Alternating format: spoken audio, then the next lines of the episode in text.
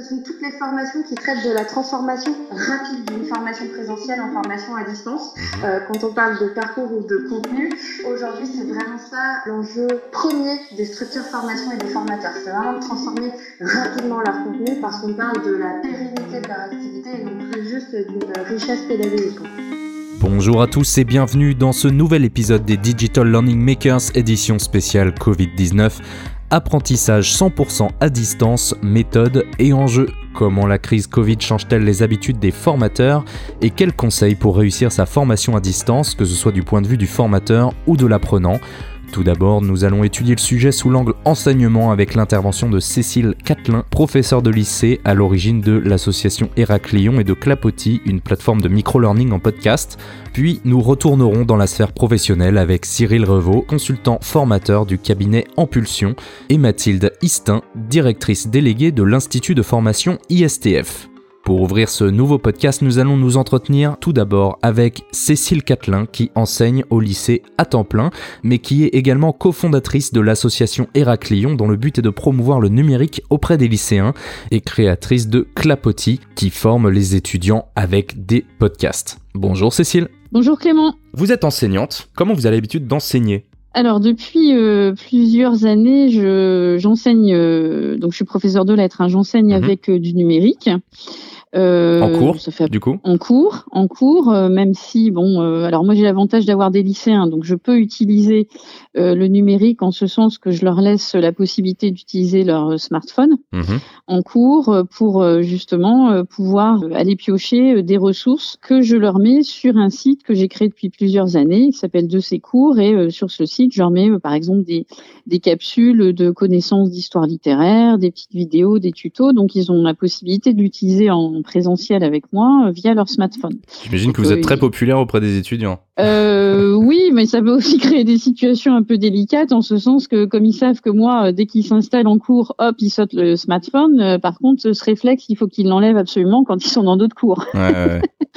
Parce que bien sûr, tous les enseignants n'acceptent pas l'utilisation du smartphone. Après, ça nécessite, comme je dis, un protocole en début d'année, en ce sens que je leur explique comment l'utiliser. Et puis il y a des cours où je l'utilise pas, ils l'utilisent pas du tout, hein, mais il faut euh, effectivement un, comment dire, une règle d'or qui consiste à leur dire euh, quand ils peuvent s'en servir et quand est-ce que je leur demande de ne pas l'utiliser et d'utiliser un bon bouquin euh, mmh. pour étudier les textes. Mais du coup, vous voulez dire que c'est en train de se démocratiser, de plus en plus les élèves vont utiliser des outils digitaux en cours? Oui, je pense que alors ce qui se développe pas mal, c'est le fait que là on ait aussi le déploiement du livre numérique, mmh des manuels numériques. Donc ça, immanquablement, euh, notamment à Tours, hein, puisque le parti pris de la région a été de, déployer les livres numériques et donc de laisser euh, les manuels papier. Ça, euh, forcément, ça depuis cette année développé le, recours auprès des élèves, l'usage vraiment du, du numérique. Donc ça, c'est bien parce qu'ils arrivent aussi par une gymnastique quotidienne à bien l'utiliser. Mmh et donc, ce qui fait qu'ils en perçoivent aussi l'utilité. Bon, alors la première remarque qu'ils font, c'est euh, c'est génial euh, les manuels numériques parce que bah, on n'a plus mmh. rien à emporter. Et puis euh, bon, ils ont une certaine agilité, hein, même si on pense qu'ils servent très bien du numérique, mais pas tant que ça. Hein. Ils utilisent bien les réseaux, mais après, malgré tout, là, ils ont une certaine agilité pour aller dans les manuels numériques, les différents onglets, les, les fonctionnalités comme s'enregistrer, déposer des questions, enfin bref. Donc mmh. ça, c'est je pense qu'ils montent en compétences numériques, ça c'est évident, euh, grâce au déploiement des manuels numériques. Et puis, euh, bon, on va en parler là, bien évidemment, euh, du fait de la situation exceptionnelle de confinement. Leurs compétences, là, c'est évident, ils les déploient, ils en voient vraiment la finalité, la pertinence. C'est-à-dire, ils servent du numérique de façon vraiment comme un outil de travail, pas juste. avant, c'était les réseaux avant tout pour eux, mais là, ils, ils ont perçu que ça peut être un, un bon outil pour bah, continuer à travailler. Finalement, ce confinement, ça change rien pour eux? Alors tous les jours, on, fait des retours, hein, on s'échange. Là, euh, après vous, je vais appeler les élèves là pour euh, qu'on mette en place euh, des entraînements pour les oraux. Mhm. c'est vrai qu'ils étaient déjà habitués avec moi, de par mon site, à échanger de cette manière-là. Donc ça les a beaucoup rassurés parce qu'ils se sont dit, bah finalement là, on a le site, on a le principe des podcasts, donc oui, ça change pas tant que ça pour nous. Bon, ce qui leur manque, ça c'est évident, et je pense que c'est pareil pour tout le monde, hein, c'est le, le, le, présentiel et puis l'échange, euh, l'interactivité qu'on avait en cours, ça c'est évident. Ça...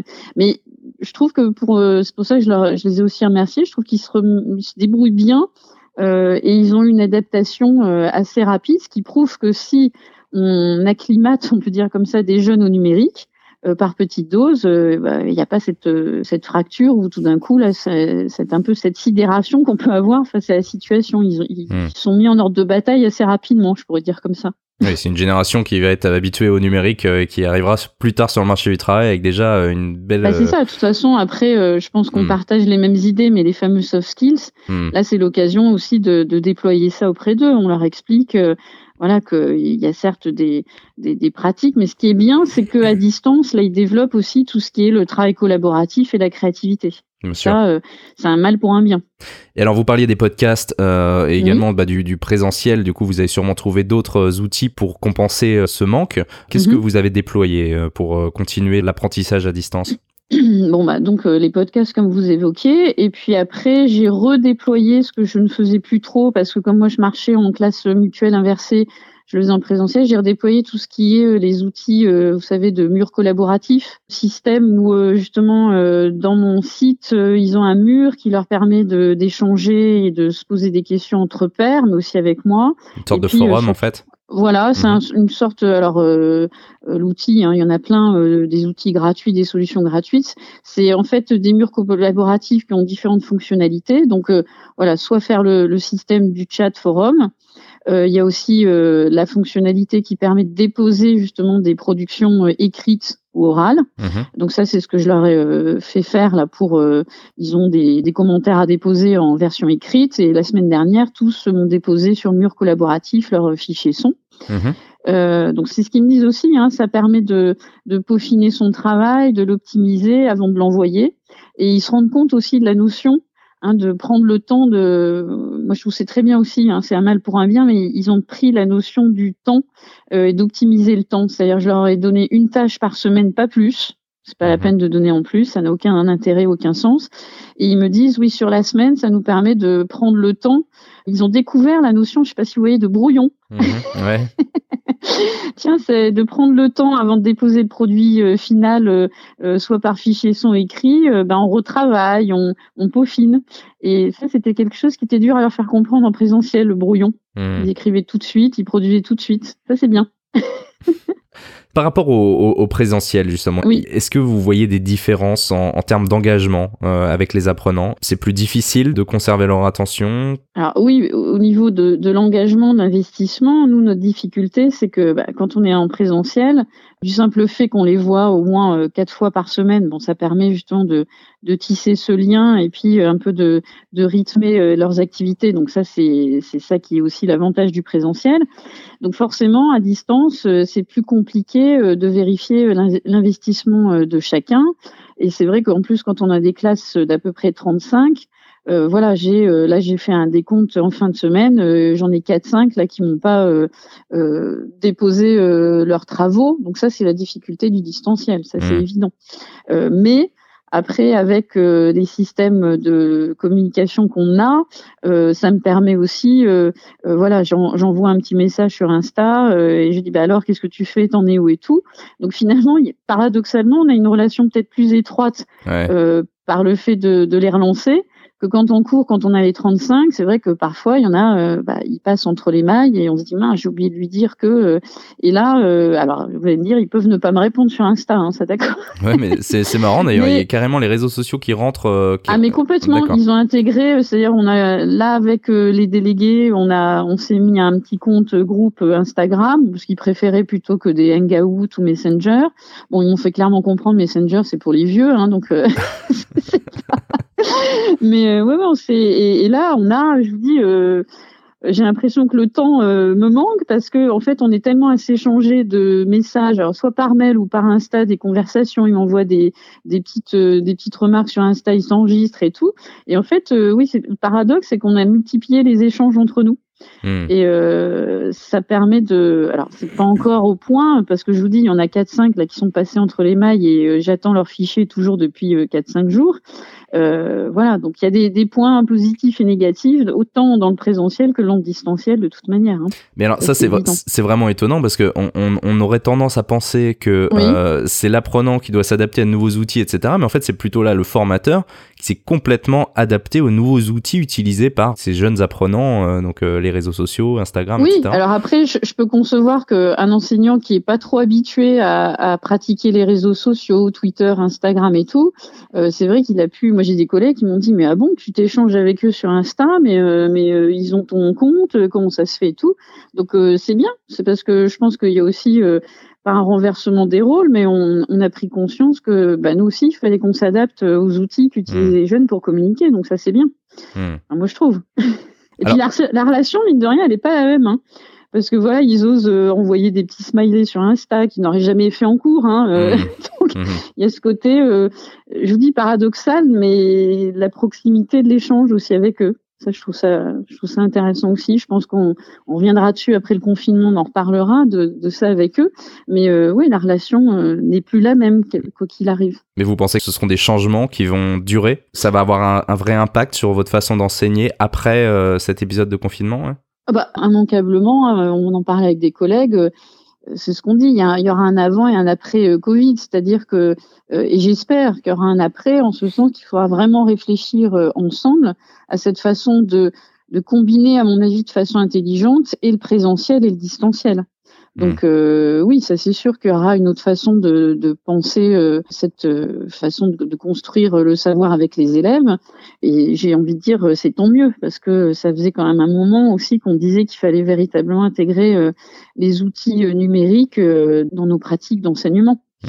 Si ça pouvait permettre aussi, parce que c'est un peu mon dada depuis des années, ça que je dis, mais si on pouvait repenser le temps scolaire avec euh, cet événement, hein, euh, c'est-à-dire de l'organiser autrement et ne pas euh, forcément faire travailler des élèves en présentiel dans un lieu fixe de 8h à 18h, mais de leur permettre de, de travailler et de faire ce, ce mélange intelligent et savant entre présentiel et distanciel, hein, bon, ce que font certains pays, où on les fait en, en travaillant en présentiel, je sais pas, 8h, 13h, 14h, et après autonomie via le distanciel, mmh ça serait bien. Mais bon, ça serait bien qu'on amorce une vraie réflexion euh, entre pairs euh, autour de ça. Et est-ce que vous pouvez nous livrer vos secrets pour euh, justement maximiser l'efficacité de ces formations à distance? Quelle est votre méthode?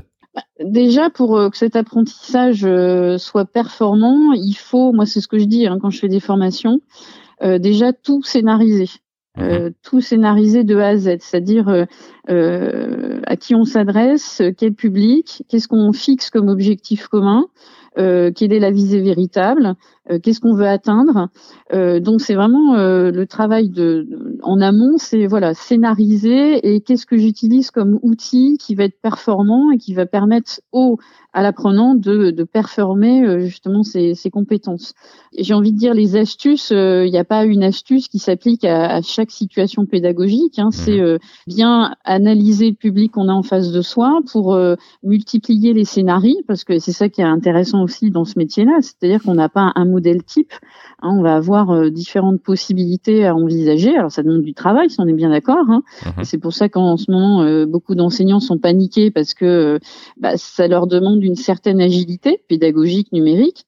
Donc j'ai envie de dire, il n'y a pas une recette miracle. C'est vraiment, euh, si on veut utiliser le distanciel de façon intelligente, c'est déjà de penser euh, qu'est-ce qu'on veut comme enseignement euh, asynchrone, mhm. quel rythme on donne aux élèves, comment leur permettre de réaliser les tâches et qu'ils les réussissent aussi à distance, parce que c'est ça, hein, c'est-à-dire qu'il ne faut pas leur donner des outils qu'ils ne savent pas utiliser. Mhm. moi, je vois bien, hein, j'ai fait un petit tuto, une vidéo pour leur expliquer au départ comment utiliser le mur collaboratif, parce que certains ne savaient pas le faire.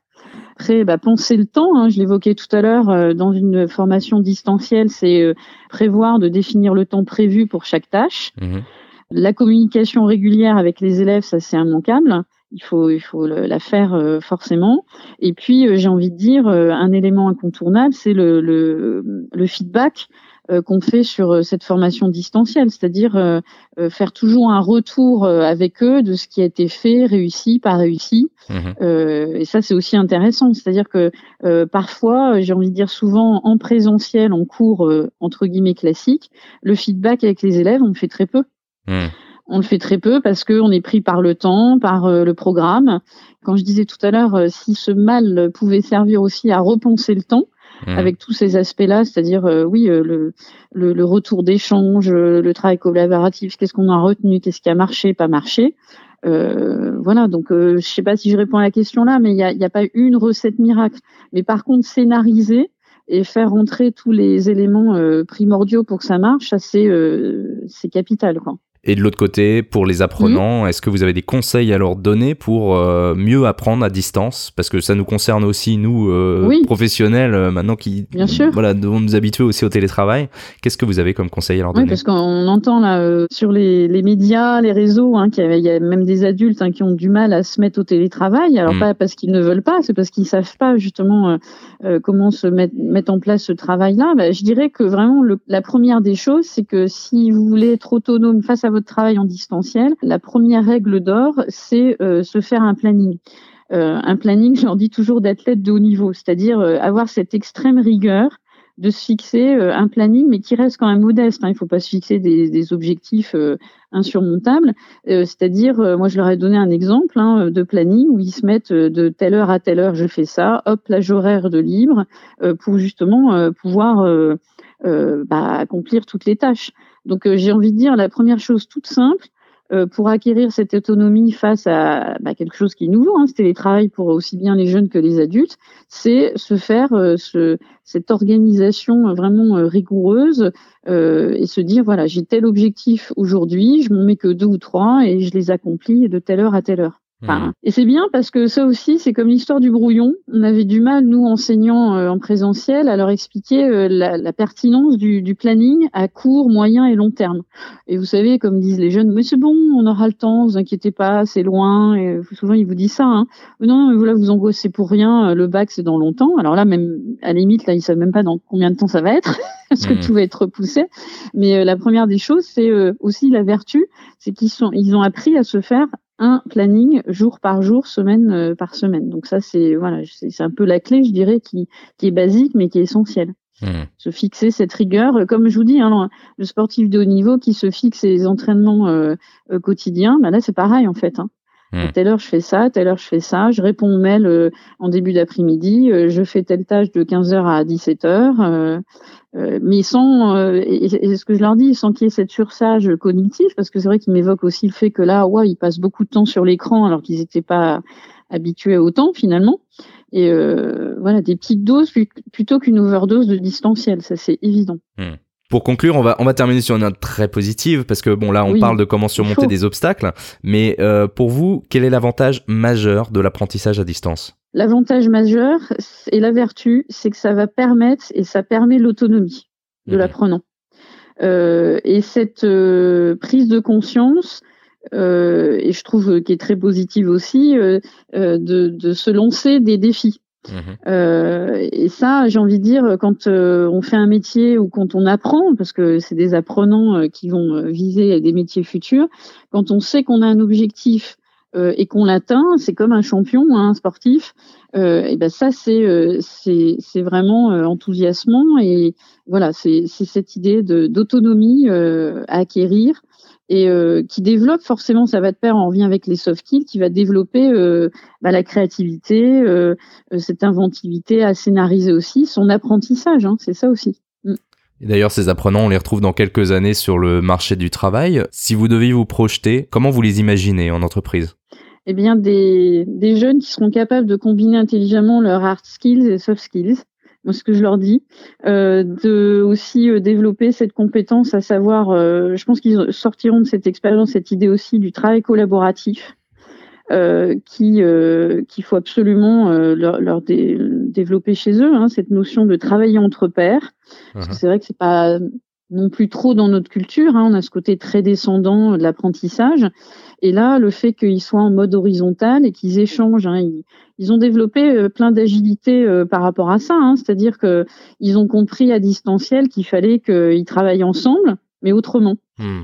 Et, donc, je pense que voilà, ils se souviendront de cette expérience, ça c'est sûr. Et ils se souviendront que bah, ce qui va compter, c'est leur créativité, leur autonomie et leur agilité à savoir travailler ensemble. Ça, c'est sûr. Merci Cécile. Merci Clément. Et prenez soin de vous. vous aussi. Notre deuxième invité est Cyril Revaux, consultant formateur du cabinet Impulsion, un organisme de formation dédié aux entrepreneurs et aux personnes en situation de reconversion professionnelle. Bonjour Cyril. Bonjour Clément. Alors combien êtes-vous chez Impulsion et comment vous êtes-vous organisé pour euh, travailler aujourd'hui? Alors chez Impulsion, pour le coup, en fait, euh, euh, l'équipe, nous sommes à peu près 7 personnes. Alors nous, on est en télétravail en fait depuis le 16 euh, 16 complet. Dans le week-end, on avait déjà en fait averti par la directe que potentiellement en fait un confinement était à venir. Donc nous, on s'était organisé pour pouvoir recevoir notre dernier groupe en fait le 16 au matin et donc le 16 en fait dans l'après-midi, on, on, a terminé. Donc tous en en télétravail. Ce qui change euh, pas tant que ça, euh, j'ai notre façon de fonctionner parce qu'on l'avait déjà mis en place sans forcément le formaliser, mais les rendez-vous téléphoniques ou euh, ou les suivis en fait aussi à distance. Donc ça c'était c'était notre quotidien. Donc on est fait tous en télétravail. On va pas se mentir. Hein, la première semaine, une prise à bras le corps euh, des sujets, des stagiaires, des formateurs euh, assez forte. Mhm. Euh, voilà, parce qu'on l'avait pas anticipé. Hein, pour le coup, ça, je pense que on était assez nombreux dans dans ce dans cette situation. Bien sûr. Et puis après, là, depuis le depuis ce temps-là, euh, bah, en fait chacun pour le coup donc euh, continue bien évidemment en fait les activités euh, dans son coin. Par contre beaucoup plus d'échanges qu'auparavant, c'est-à-dire qu'on a formalisé donc des conf calls à longueur de semaine pour le coup pour pouvoir aider chacun en fait aussi sur ces sujets et puis se, se booster les uns les autres. Ouais. On a la culture numérique, par contre on n'avait pas forcément tous la culture en fait du distanciel, donc ça permet en fait aussi à chacun là de se relier les uns les autres, de pouvoir s'aider et puis d'aller chercher les bonnes pratiques chez les uns chez les autres. Oui, vous avez mis en place d'autres solutions pour travailler à distance? Alors avec nos stagiaires, oui. En fait, nous, on, on bosse avec un logiciel qui s'appelle Digiformat depuis plus d'un an maintenant. Uh-huh. Et donc, en fait, ils nous ont mis en place euh, donc une case virtuelle, un, un, gros Zoom pour le coup euh, euh, la première semaine. Et là, euh, pour tout vous dire, puisqu'en fait, euh, on a une formation qui s'appelle en fait FPA, qui est une formation de formateur uh-huh. que l'on a démarré là donc en février. Et euh, donc avec eux justement, on va tester donc jusqu'à fin avril la plupart de, de, nos formations qui sont possibles en fait en distanciel. Et là, c'est une animation en fait un petit peu particulière qu'il a fallu reprendre, donc euh, bah, remettre en fait un peu les tous les formateurs pour le coup sur le sujet au, au, au boulot pour pouvoir revoir cette formation-là et, la préparer euh, de façon spécifique. Et ça, c'est toujours piloté en fait avec le même avec le même logiciel qui est, qui Digiformat. Alors justement, je voulais vous poser des questions là-dessus. Euh, vos clients qui sont donc formateurs, euh, pour mhm. eux, dans ce contexte très particulier, la formation, ça reste une priorité? Alors, on a eu plein de questions euh, assez différentes la première semaine. Pour toutes, en fait, il a fallu rassurer. il a fallu rassurer que déjà d'une part, nous, la directe nous imposait entre guillemets de continuer la formation et de l'aménager soit dans le temps, mais en fait aussi de l'aménager donc avec des outils en fait en distanciel. Mhm. Donc euh, ça, c'était une première demande de, de, de, la directe. Et puis euh, aussi euh, les stagiaires qui se sont posés en effet beaucoup de questions la première semaine, se demandant si la formation ne serait pas moins performante le fait de l'organiser en fait uniquement en distanciel. L'avantage, c'est qu'en fait, nous, on est peu nombreux, donc euh, on a la possibilité, une réactivité quand même qui est assez bonne pour le coup, et donc en deux, deux trois jours, en fait, on a pu mettre en place avec chacun d'entre eux donc un, planning spécifique pour pouvoir les rassurer. Et donc oui, euh, leur demande légitime de poursuivre la formation, elle a été assez rapidement, euh, j'irais, euh, dissoute. Ils étaient en fait en période de stage à partir du mois d'avril. Donc, euh, donc cette période de stage, bien évidemment, n'aura pas lieu, mais euh, on y remet de la formation, on y met de la formation à distance, avec en fait aussi du pilotage. Donc, euh, oui, oui, on a, on a pu rassurer par rapport à ça. Avant cette crise, comment vous dispensiez vos formations? Alors, principalement en présentiel, mhm. euh, parce que nous, on est sur des formations quand même assez techniques. En fait, notre cible, ce sont principalement des personnes qui sont en situation de reconversion professionnelle et des personnes en fait qui sont aussi en fait dans l'entrepreneuriat. Euh, donc surtout ce qui est formation, euh, finance, gestion, pilotage, c'est là on est pratiquement sur du, du présentiel à 100%. Euh, sur la formation de formateurs, on avait euh, un ou deux modules en fait en distanciel. Et puis moi, en ce qui me concerne, on a en fait aussi des formations tous euh, liées en fait au, au digital, au social media. Et là en fait pour certaines demande, on le faisait en fait aussi en distanciel. Mais notre gros, notre gros volume, c'est quand même du présentiel. D'accord. Est-ce que vous avez l'impression qu'il y a un engagement apprenant qui est différent en fonction de ces différentes modalités, que ce soit présentiel, full distanciel ou, ou du blended? Alors oui, il y a un engagement qui est différent puisqu'en fait, on n'a pas l'engagement de la, personne en fait durant 7 heures. Mhm. C'est-à-dire hors de question de proposer en fait la même formation euh, en classe virtuelle par exemple et euh, d'ouvrir, euh, j'irai euh, la session euh, de 9h jusqu'à 17h. Au bout de 10 minutes, un quart d'heure, on, on, on, perd pour le coup en fait la personne si, si elle n'est pas présente. Donc nous, ce que l'on propose principalement en fait à nos stagiaires, c'est un format non plus en fait à la journée, mais en fait à la semaine, mhm. avec un bloc de compétences sur, sur la semaine.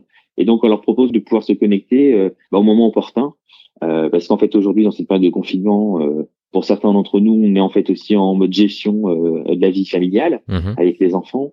Et euh, pour un stagiaire, en fait aussi de faire, euh, gérer la classe à la maison et pour pouvoir suivre en fait aussi une formation pour lui, c'est un petit peu plus un peu plus compliqué. Donc nous, on a on s'est organisé de la façon suivante. Voilà, en fait, on travaille sur des blocs et donc libre à chacun de pouvoir se connecter quand il entend, quand il veut, et de pouvoir en fait aussi, ça c'est important, d'avoir en fait aussi le formateur en relation en fait avec lui euh, pour pouvoir répondre à, à, ses besoins. Donc on est plutôt sur des modules très courts, euh, avec un engagement en fait collectif euh, le matin qui va durer en fait à peu près euh, 10 minutes, un quart d'heure. Mhm. Et puis en fait après chacun son autonomie, euh, j'irai une bonne demi-journée et avec un débriefing en fait formateur en général en fin de journée, en fin de session. Est-ce qu'il y a des règles d'or à respecter pour qu'un formateur puisse assurer un, un apprentissage performant à distance?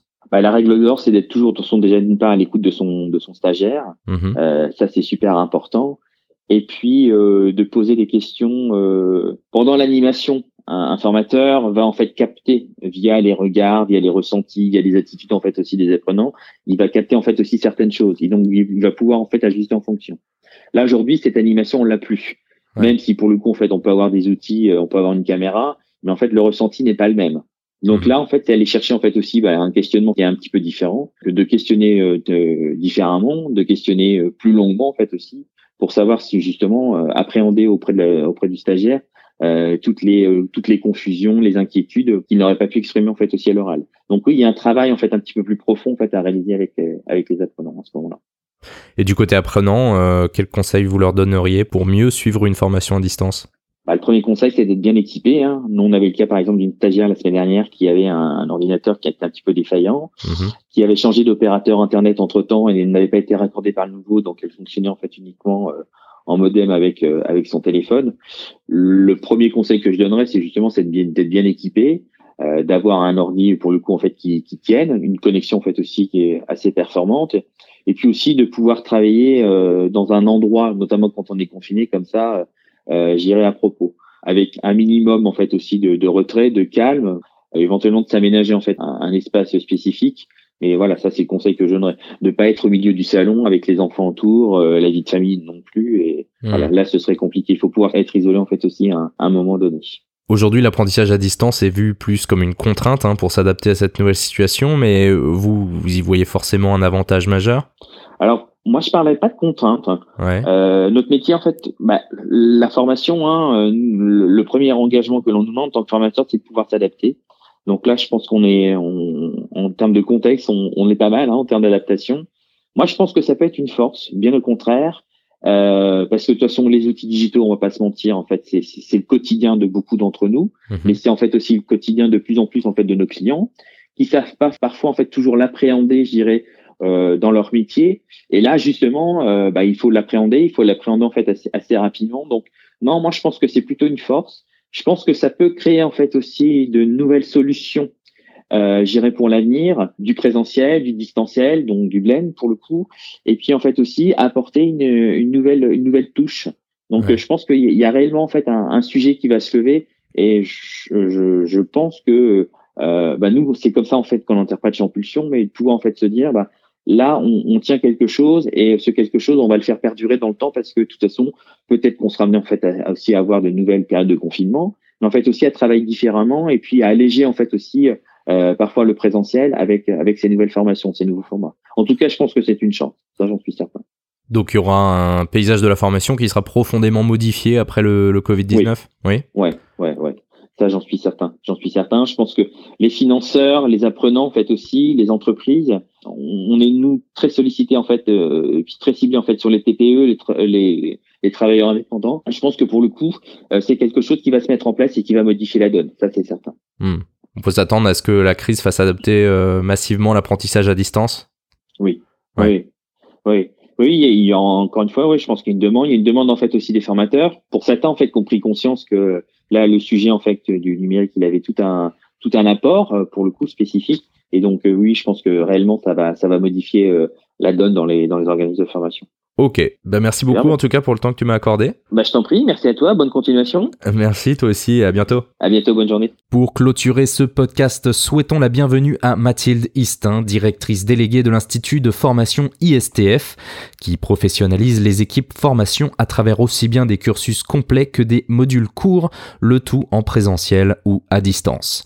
Bonjour Mathilde. Bonjour. Alors avant toute chose, quelle est votre vision du formateur et de son rôle? Pour nous, le formateur, et je vais parler du formateur euh, actuel, celui de 2020, mhm. euh, c'est le cœur du dispositif de formation. On parle souvent de l'apprenant, mais on a envie aussi de placer le formateur au cœur de la formation, toute forme confondue, euh, parce qu'en fait, le formateur, on a tendance à le voir uniquement comme un animateur, mais quand on parle de digital en formation et toute modalité pédagogique confondue, y compris le présentiel, le formateur doit être animateur, oui, mais euh, il doit aussi être accompagnateur, tuteur pédagogique et technique, facilitateur, euh, concepteur dans certains cas, conducteur de changement. Mhm. Euh, donc en fait, il est multicasquette et c'est la raison pour laquelle il est d'autant plus au cœur de la formation aujourd'hui qu'il ne l'était il y a quelques années.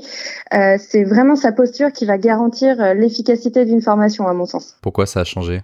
Eh bien, avec l'intégration de nouvelles modalités pédagogiques et l'intégration du distanciel dans les parcours de formation, avec tout ce que ça comporte, mhm. euh, tout ça a changé son rôle et le formateur doit justement accompagner euh, l'apprenant, accompagner également sa structure euh, dans la mise en place et le suivi efficace d'une formation euh, digitale du coup. D'accord. Habituellement, quelles sont les modalités de formation privilégiées par les formateurs que vous accompagnez et pourquoi? Alors, ceux qu'on accompagne, du coup, ont la volonté de, de passer euh, le cap du digital learning, puisqu'on est spécialisé dans la digitalisation des formations. Euh, donc, la modalité qui est privilégiée, euh, j'ai envie de dire que c'est la classe virtuelle.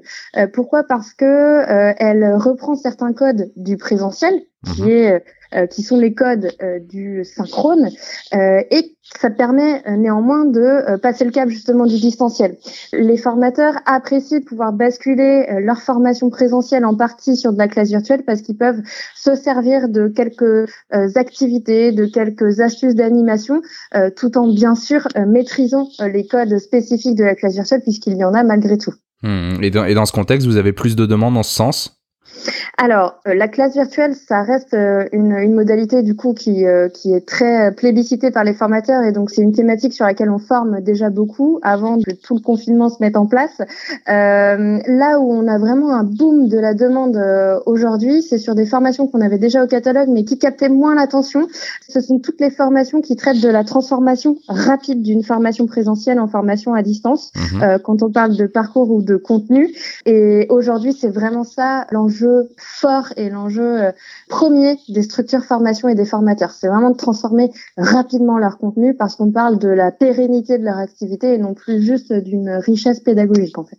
Vous pensez qu'un formateur qui n'est pas euh, formé au digital learning peut réussir seul la transformation de ses contenus en 100% distanciel? Alors, je vais pas répondre non, je vais répondre oui, mais. euh, donc oui, il peut le faire tout seul, euh, mais il va être confronté à des logiques d'essai-erreur qui vont lui faire perdre du temps. Or, du temps, euh, de base, un formateur n'en a pas, et encore moins maintenant. Donc aujourd'hui, euh, comme je disais à l'instant, proposer du digital learning, c'est plus une question d'offre pédagogique, mais de business et de pérennité euh, mhm. concrètement. Donc il faut aller vite. Et c'est en ce sens que nos formations qui proposent des trousses à outils pour démarrer très vite, dans le cadre de dispositifs de formation bien sûr du coup court, qui vont les rendre autonomes, bah, c'est ce type de formation là qui va vraiment fonctionner et qui va permettre aux formateurs de réussir la transformation de leur contenu en 100% distanciel. Et puis par la suite, quand ils voudront bah, se professionnaliser, offrir des dispositifs de formation, pourquoi pas intégrant du présentiel également hein, dans leurs mhm. dispositifs digitaux, là on pourra aussi les accompagner sur des boîtes à outils et des boîtes à pratiques pédagogiques bah, un peu plus riches, un peu plus diversifiées. Mais alors pour vous, la, la digitalisation, c'est vraiment une question de survie. C'est-à-dire qu'aujourd'hui, un formateur qui travaille uniquement en présentiel, il doit obligatoirement passer par là ou est-ce qu'il peut juste se contenter d'attendre que la tempête passe? Euh, il est libre de ses choix, hein, bien sûr, euh, mais euh, moi je lui conseille effectivement fortement d'opter maintenant pour une conversion digitale de ses formations. de toute façon, globalement, les formateurs et les structures formation avec qui on échange actuellement nous disent toutes que elles avaient dans leurs objectifs 2020 la transformation digitale de leur formation. Mhm. En revanche, le contexte actuel les amène à le faire maintenant. Donc ça, elles n'y étaient pas forcément préparées mais en même temps, parfois, il faut être contraint à quelque chose pour, euh, pour s'y mettre euh, réellement.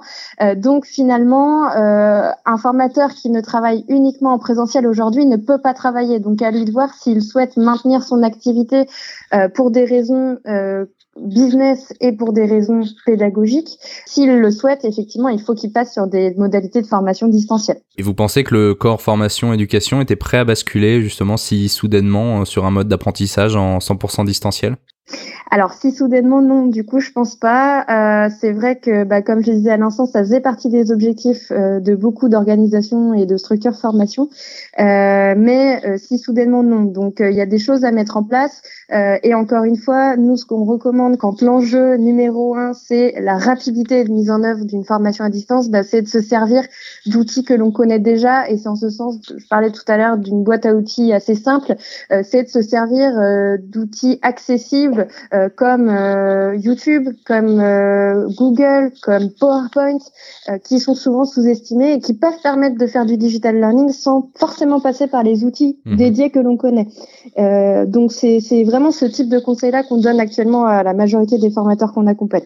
Vous donnez quoi d'autre comme conseil pour un formateur spécialisé dans le présentiel qui veut digitaliser ses programmes? Euh, celui qui veut digitaliser ses programmes rapidement, euh, c'est ce conseil-là. Hein. concrètement, c'est ça. Euh, c'est également de partir sur des déroulés un peu types pour lui permettre de gagner du temps. encore une fois, quand on est formateur, et là, je vais plutôt parler des petites structures et des formateurs indépendants. Le temps, c'est de l'argent. Ça n'a jamais mmh. été aussi vrai. Donc, c'est vraiment important d'en gagner à toutes les étapes, que ce soit dans l'étape de réingénierie pédagogique que dans l'étape d'animation et de suivi de ses apprenants. Donc, c'est ça le, le, conseil principal que l'on donne. Pour ceux qui viennent nous voir, et c'est valable euh, encore maintenant, hein, euh, en nous disant, bah, à la limite, je veux profiter du temps que j'ai maintenant, euh, puisque bah, j'ai plein de formations qui se sont annulées, pour me poser vraiment sur ce projet de digitalisation de la formation que j'avais déjà. Euh, je veux du coup y aller un peu plus euh, lentement, en tout cas un peu moins rapidement, et me poser sur ma réflexion pédagogique. Alors là, on va donner euh, des conseils autres mhm. qui sont bah, de réfléchir à sa stratégie, quels sont ses clients, quels sont ses apprenants, quelles sont les compétences dont il dispose déjà et les compétences qu'il souhaite acquérir. Et donc, on l'accompagne en ce sens. Quoi. Et donc là, on est sur quelque chose de beaucoup plus personnalisé. Du coup, pensez-vous que cette crise va modifier en profondeur le marché de la formation en France? Eh bien oui, euh, oui, oui, oui, ça c'est sûr. Euh, pour le coup, euh, c'est vraiment une des conséquences positives, je pense, s'il y en a à retirer de, de ce qu'on traverse en ce moment. pour le digital learning, c'est une fabuleuse mise en avant. C'est vrai qu'il y avait encore des structures qui doutaient de l'efficacité du digital learning, et là, on va montrer par A plus B que d'une, c'est faisable. Euh, et deux, ça peut vraiment très bien marcher. Donc ça, c'est top. Et euh, pour la formation, euh, il y a aussi ça qui est important, je pense, à, à, mettre en évidence, c'est que aujourd'hui, on voit que la formation rentre vraiment dans les préoccupations principales et majeures des entreprises.